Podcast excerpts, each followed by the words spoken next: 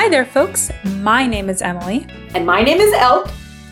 And this is Oh My Word, a podcast where we discuss movies, musicals, TV shows, books, pop culture, etc., and talk about the various themes that you might encounter when consuming this different media. Exactly. And then we take all these things that you may encounter and we run it through, we run it through the ringer, the ringer of our pearl clutching scale violence, language, romance, and a scale of zero to four, zero being very good because it means it's not there, and four being very not good because it means it's all over the place. And you get to right. look at that, boom, look right away. What's what's the scale? What's the rating scale? And you're like, oh, probably don't want to, you know, be watching, reading that. Probably do want to be watching, reading that. That's what we do. Where we're all about that clean entertainment, right? Can you tell a story? Can the author tell a story without adding in all the extra stuff? that that and also because it's not just about you know whether there's a lot of like f bombs in something which is also which is good in and of itself but also what else is trying to be said right so we're not we're not looking at the quality of something because something could be very well done and have a lot of f bombs or a lot of gore for example tarantino it's all right. over the place or guy ritchie it's all over the place but you know these are things people love their stuff so we're not even we're not even judging quality wise. It's just we're telling you what the content is. We're not judging. We're just informing. That's what we are. We're informing. Right.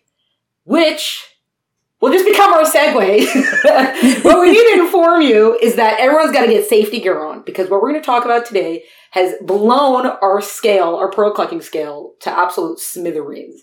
Okay. Not only have our pearls all disintegrated, we need we we are going to need an ocean full of, of clams and oysters to get our pearls black. So if anyone wants to start a GoFundMe for that, we appreciate it. Thank you in advance. Please and thank you. Right. And we didn't even, we should give the full disclaimer, we didn't even read the book and it, it blew everything to smithereens. So where you say, oh, so how do you know? How do you know? Well, I'll tell you how I know. Part of what we do is that we try to keep an eye on, you know, the publishing world, on the film, and we, we, we keep an eye on things to see what's out there. So this book it came out, and when you just look at the description of it, it just seems like, you know, you may or may not want to read it. But then I started seeing all these articles about it, and all these articles because they're trying to push the book. And you're like, why are you trying to push the book so much? So sometimes, oh, it's so amazing, so fantastic. And you're like, wait a second, what are you really saying here? And the more you look at it, if you would just see this book in a bookstore, you wouldn't know. Oh, and so this book came out a couple months ago, and it came out from Penguin Teen, one of the biggest publishers. It's one of the major publishers that it came out from, and it's part of a series. So that means there's another one coming out. So that's why we got to get the information in front of you guys so you can make good and right decisions. And also because this, we are totally, we are just in shock from this. Also because someone blew up all of our pearls, but we're very much in shock. So what I'm going to do is you wouldn't, you're not going to know. If you would just see this book in a bookstore and you'd read it, you might get some hints and clues, but do you really know everything that's going on? We will tell you. So, Emily, I'm going to read the book description to you. Okay. And then you'll kind of give your impressions of it. And then we have something else. We have a next level of like, oh, why is this such a big deal? So here we go. Okay. The book is called Iron Widow, and it's by Xiran Jay Zhao. I have no idea if that's how it's pronounced, so I apologize if I, if I totally butchered the name. I think it's a Chinese name. Pretty sure because this author has like a whole, um, a bunch of social media channels where she speaks about uh, Chinese history and, and all that kind of stuff. And I think this book is supposed to be based on like the uh, one Chinese empress.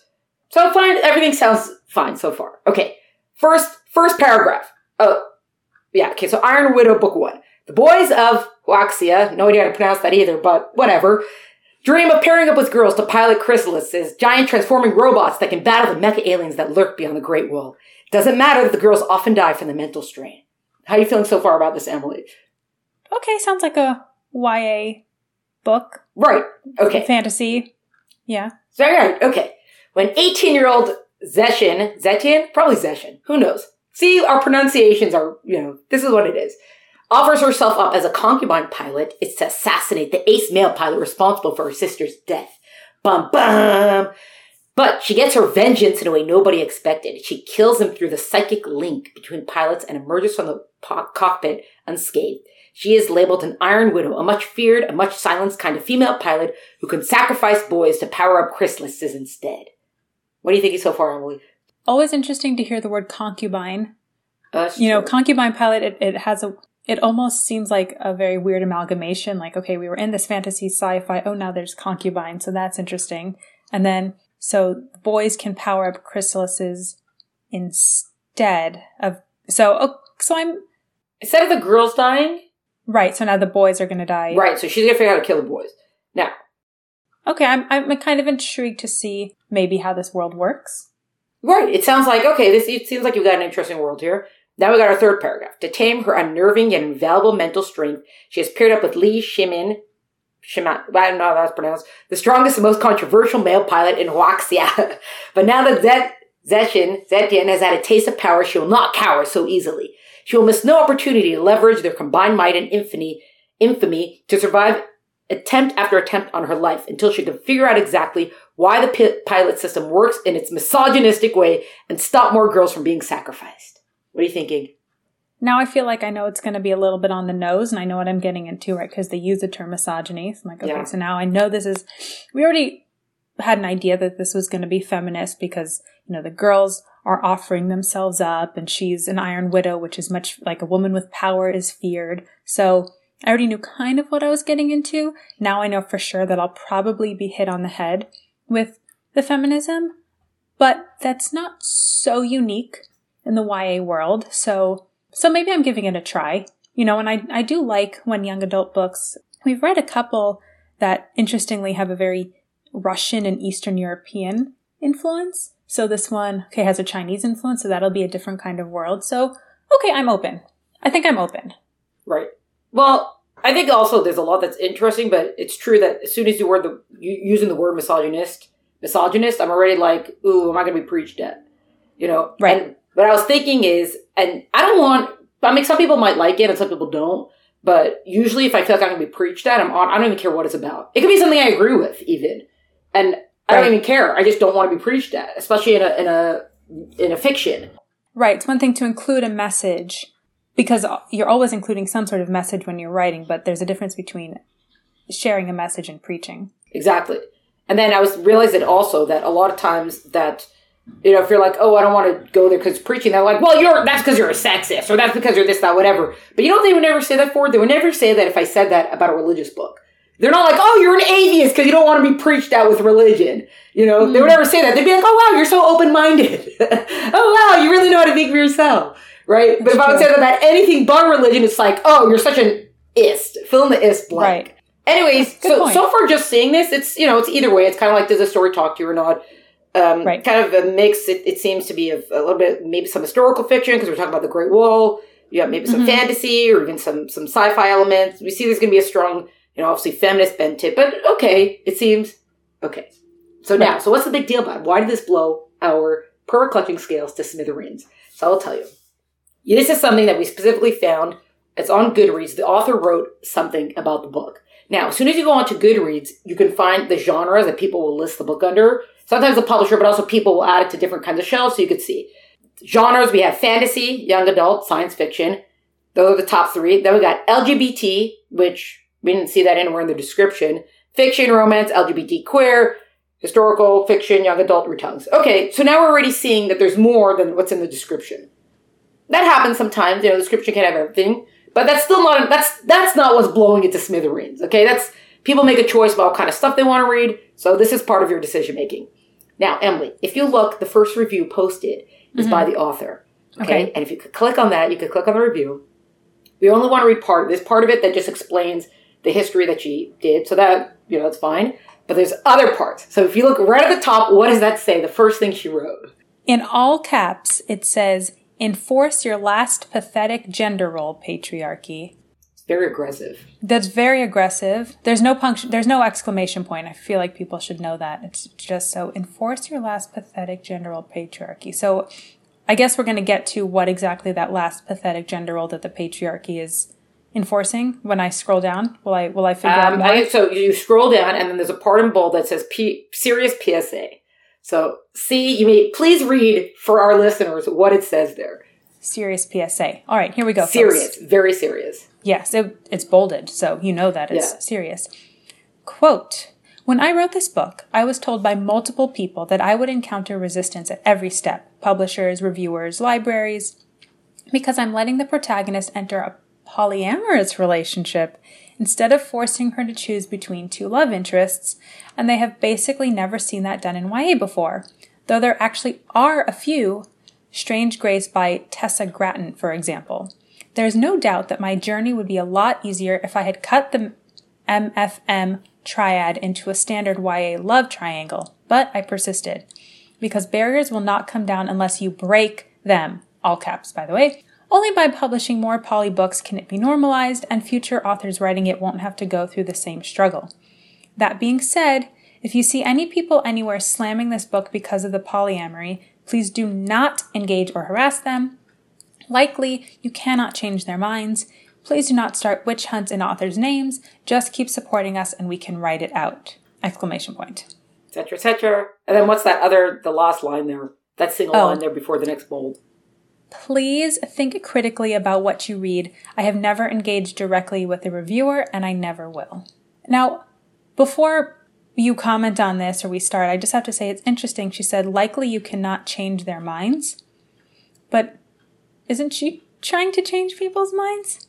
By trying to normalize it. Yeah, right? So that's that's right. interesting. Anyway, so um, please share your thoughts, as I'm sure you have many. That is an interesting, serious PSA. It's such a serious PSA. Basically, what she did is instead of having a girl choosing between two guys, the girl chooses both guys, and both guys also have chosen each other. That's the relationship that's set up here. You know, okay? just one thought if she doesn't want her main character to choose between two guys, I know the love triangle is standard in YA, but there doesn't have to be a love triangle. Right. How does that break the, the, the patriarchy by choosing two guys instead of one? I don't know. Because, oh, look at how much control I have because I could choose two guys, but the two guys are very happy to share one girl.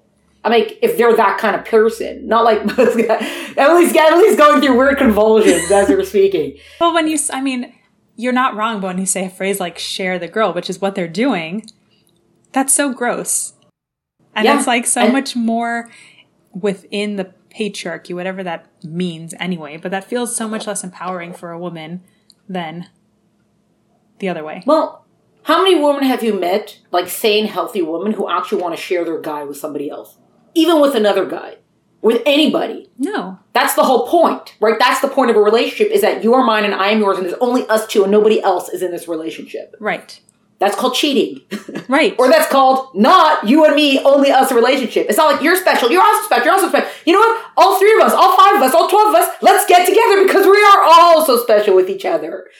Yeah, that's not a romantic relationship anymore. That's just free a free for all love. A free for all yeah but that's not a really i mean that's like swingers right? Like people do this but that's yeah. not a it's not a romantic relationship that it's that's a separate thing. Well apparently that's a barrier that we're supposed to be trying to break down for some reason even though how on earth can that be good and how on earth could that be healthy? I mean teens are already going through so much as it is just because right. their whole bodies are changing. Also all the messages they get bombarded with about how the whole world's you know, we're all going to die and everything like that. And then on top of all that, we're going to mess them up more by telling them that you don't have to be specific to one person relationship. And it's okay if somebody tells you that also, right? Because that means that's the flip side of it. If you say, I want only you, and that person's like, I want only you, but I also want only them. And you can't tell me otherwise because then you're a bigot, right? Yeah. So why also, how is that supposed to help anybody? And like this whole um, free love sort of thing, we're going to go to my very genius, and I say that uh, with much sarcasm, uh, analogy is that basically you're trying to encourage girls, even guys, to turn themselves into like, um, to, into used cars. We're going back to the used cars analogy, okay? Just cause, just keep going, you know, because we gotta explore, we gotta, why? Why? Why do we have to explore? Why? Why is it so important? Why is this, there is not good to this, and it's not like, oh, we set up this, this, this barrier because we don't want people to feel, we don't want people to be able to indulge themselves, right? Because what you're doing here is just entering into this carnal, indulgent relationship. And we're like, we're not setting up barriers because it's like, oh, it's so precious when three people all love each other so much. No, we're setting up barriers because it's so precious when it's only two people and we're protecting that. Yeah. So that was going to be my question. So does it assume in a polyamorous relationship that it that it's a sexual relationship between all of them? Right? That's that's the assumption, right? Well, I'm not sure. So they it's actually interesting you brought that up. There was a study a while ago about how people thought cons- like people in relationships, either they're married or not, they said if you have an emotional relationship with somebody online, that's not considered cheating on your partner. Which hmm. anybody who's in a relationship should know that that is so wrong. Right. So even if these three people are never touching each other, which I don't know, that's assumed to you know polyam. But even let's say they aren't, but they're all emotionally involved to the sense of you are mine and I'm yours, and we have this own intimate relationship with each other. The fact that it's me and you and you and me, that's it. That's it. Right? There's not there's not room for other people in it, or it's not you, right. you created something else. Yours and you are mine, and I am his, and he is mine, and he is and you're his and he is yours. You're not yeah. I guess I guess the reason I was asking is is it a sexual relationship is because once it's um if it's not sexual, why is it not just like a really close friendship? Like Harry, Ron, and Hermione. I mean, I know Hermione and Ron eventually get married, but like they're just like three really close friends. Like, what is the difference between three really close no. friends? I I guess I don't know enough, but it, it I mean, it's still a weird thing. All that you said about like sharing it with teens, right? Teens have enough. And and what does this? What really? What good do teens learn from this? They don't learn. Like there are good things teens can learn, I think, from reading about positive romantic relationships in books. You know, I think they can learn a certain kind of empathy and how to take care of others and maybe to put themselves second. Like, I think there are things that can be learned. But what does a teen learn from this other than what you said that, like, my body is not worth, you know, being precious? Right. And my mind is not worth being precious. My, I'm not worth a precious relationship because a, a romantic relationship between two people is very precious. Right. Well, that's, you know, that's the whole thing with, with abuse or rape or anything like that, God forbid whereas that someone's violated your body. Right. So here it's like, oh no no, in order to show you have control of your body, you you should choose to give it away to everybody. And that not everybody could decide to take it from you, but you should choose to give it away from everybody. That is empower. Like no, no, it is not. no, right. it is not because you're still just because you chose to give it away to everybody doesn't doesn't mean that you've that you've made the right decision. It's you're still cheapening it. Someone else yeah, isn't doing it, but it's still car. cheapened. Yeah. and it's also uh, also the thing the, the normalizing it. What do you mean we have to normalize it? Why, why, why, what, what, like, and this is coming up from a major publisher. It's not like, you know, you have, um, you know, queer specific publishers or, you know, the le- lesbian or gay publishers or things like that. And you're like, you get it if it comes from them because, you know, they're going to do what they're going to do. That's, that's their, that's their goal. Like, we want to publish these kinds of works. But yeah. this is from a major publisher. It's not, and when you look at the book description, none of this is there. So if I, we haven't seen all the articles about it and we haven't seen the way the author is describing this, and especially that it's, that it's intentional that it's right. not just like, oh, I'm gonna, you know, I'm gonna show you this, and I'm gonna show you why, you know, I'm gonna make the case for it being good or whatever. No, I want to normalize it, and the more we write about it, the more normal it becomes. They've done it with a lot of things. Yeah. So especially in like teen fiction, like there's almost probably I'd say 80% has a gay character in it. So that used to be something new. That was like, oh, this one's unique. It has a gay character. Now everyone's got it. Right. And you kind of almost you don't even realize that it's there unless you're going to sit and look for things you know, hey, she told us read read everything critically. So we're only doing what the author suggested that we do to read critically. But that's kind of what she's aiming for. That she wants to be like, oh, if a few people are involved in a relationship, polyamor, amor being love, right? Poly many, many love, right? That's that's what she's aiming for. And like, no, we don't want it to be normalized. It is not okay to normalize this kind of stuff.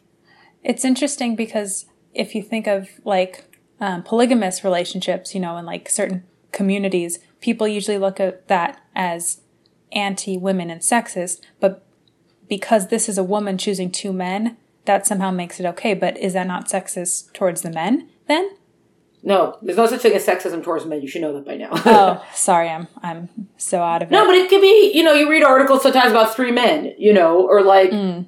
but it doesn't again, it's the whole point is that it's not normal, and it, no, it should not be normalized. Right. It doesn't. It breaks down relationships, and look at look at what's going on in the world today. Divorce rates are skyrocketing. People are lost and confused, and they feel like you know I can't I can't find anybody to only love me. Why? Why do you need one person to love you? You could have fifteen people love you. Yeah. Right? Why isn't that enough? Why isn't that good enough for you? And it's not. It's not because they want one. They want one person who's only their one. Right. It, it makes such a. That's why friendships and romantic relationships are different, right? Because you might have a lot of friends, and it does provide you with support and love and companionship, but it's not the same, right, as being married. They're, these are different relationships. Right. The whole point is that there it is only you, like you above all else, you above all others, not you and you and you and you also above all right. others. You know, I'm actually almost intrigued to read the book. I know it will totally break all of our skills, but I, I really want to know, you know, what this looks like and why this is a feminist pro-feminist thing to have like I'm actually almost more intrigued by this than I was by the description. This description was like I've read a lot of sci-fi fantasy. Do I need another sci-fi fantasy YA right now? But I don't know that I will. But I'm just saying this because it's like we're bringing to you guys, the listeners, we're making you aware, but then we also have to be aware not just what the notes are, but like how is it really worked into the story? You know, what does it look like when authors add in these messages? So I, I'm I'm not saying I will, but I am saying I'm intrigued to you know know thine enemy in a way. Not that she's an enemy, but I don't know. I, mean. I don't know that I'd waste my time on it. I got I got other things to do. That's fair. I got other books to read. You know, who knows? If they're going to normalize this, it might be unavoidable. Then I'm going to have to stop reading altogether. I'm only going to be able to read, uh, uh, who knows what, uh, coloring books or something. Well, that's probably not even going to be. Who knows? That's all. Okay, so there is one. I saw part of the articles that you know they were promoting. Why should a woman have? Why should a girl have to choose? Blah blah blah. You know, I don't know if they would say the same also if it would be a guy with two girls. Why should a guy have to choose? I don't know that they would say that either. Yeah. You know, but why should a girl have to choose? You can have whatever you want. Blah blah blah. And so they were showing other books that are kind of like that. And there is one other book that I had actually read that the first book came out and everybody liked the first book. The first book has great ratings and all that kind of stuff. The sequel came out and everyone the sequel actually didn't have such good reviews. And I when I first read it, it was it was many it took it was a long gap. So everyone was waiting for the sequel to come out. When I first read it, I was kind of like, I don't really like it so much. It's a, it was also a little bit boring, a little bit whatever. And I didn't even fully register what the punchline was, like the end of it, until I started reading reviews. I'm like, oh yeah, that's right. That is what she did there. Is basically this girl, right? And she's falling in love, she falls in love with this prince or this general guy. He's engaged to his cousin who's the queen. Okay, we set up the love triangle kind of. Now, at the end of the first book, it's like, oh, you know, I love you so much, blah, blah, blah, but I'm engaged to my cousin, so we can't carry on like this. And everyone's like, oh, great, you kept the romance to the side, or we're gonna see he's being honorable, blah, blah, blah, whatever.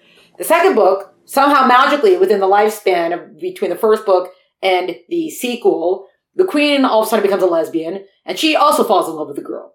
Okay? So magic, magic happens. So she's now in love with the girl, and the guy's also in love with the girl, and the girl's in love with the guy, okay? And then they decide, you know what, because the queen is a lesbian, she can't marry anybody else, so she's gonna have to marry her cousin, because he's the only one who will like respect the fact that she, you know, she, she doesn't want to be married to him. But a queen has to have heirs, right? Or else the entire country is gonna fall apart.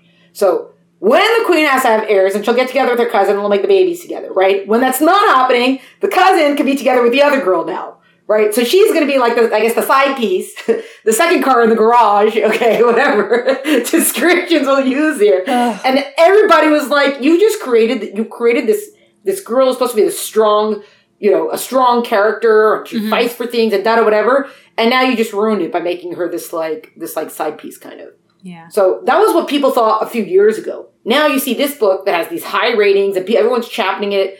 Like, oh, this is so wonderful. This is so great. Oh, really? Is it? Well, that shows you how things how things are normalized, right? It starts and at first there's pushback and then you see it more and more and people think it's like not a concerted effort that there's just like this march of history or march of progress towards a certain point, but no, it's a concerted effort for good things and for bad things and for things I guess that are somewhere in the middle. But it doesn't just happen, right? Absolutely. There's two morals. We got to be aware of what we're reading mm-hmm. and just be aware to speak. You don't, you also, the answer is not, is, she's right. The answer is not necessarily to go and just trash the book. Right. The answer is to speak to people and say, we cannot, we cannot let this be normalized. Pay attention. Yeah. The other answer is she told us exactly. Please think critically about what you read. Be critical, right? That's the one thing we yep. agree with. From everything that you wrote there, that's one thing we agree with. Be critical. Like, oh, okay. we definitely will be. That's yes. what we're here for to remind it's not just about the escape it's not just about taking a book and just escaping to, to la la land there's a there's something is yep. being said no matter what the book is no matter what you know you agree you could read something you don't agree with so you're reading the book to see like okay right how am i forming my opinion when i have opposition to it we got to be critical and we got to be aware well said well uh, thanks for coming with us on that journey folks you know we're here not just to talk about specific things but also about trends in pop culture especially young adult and kids fiction but also other movies and musicals and books. So uh, we're glad you were here. Hope you enjoyed, and we'll catch you next time. Cheers, peoples! We hope you enjoyed this week's episode of Oh My Word podcast. Make sure you're subscribed so you always get the latest episode, and please leave us a rating and a review. And please share the show with your friends. Also, follow us on Instagram at Oh My Word Podcast. There we post episode updates, our ratings for each book, and also our personal reading recommendations. Music for the show is by Tim Burke, Editor is Emily Yaffe. We'll see you next week.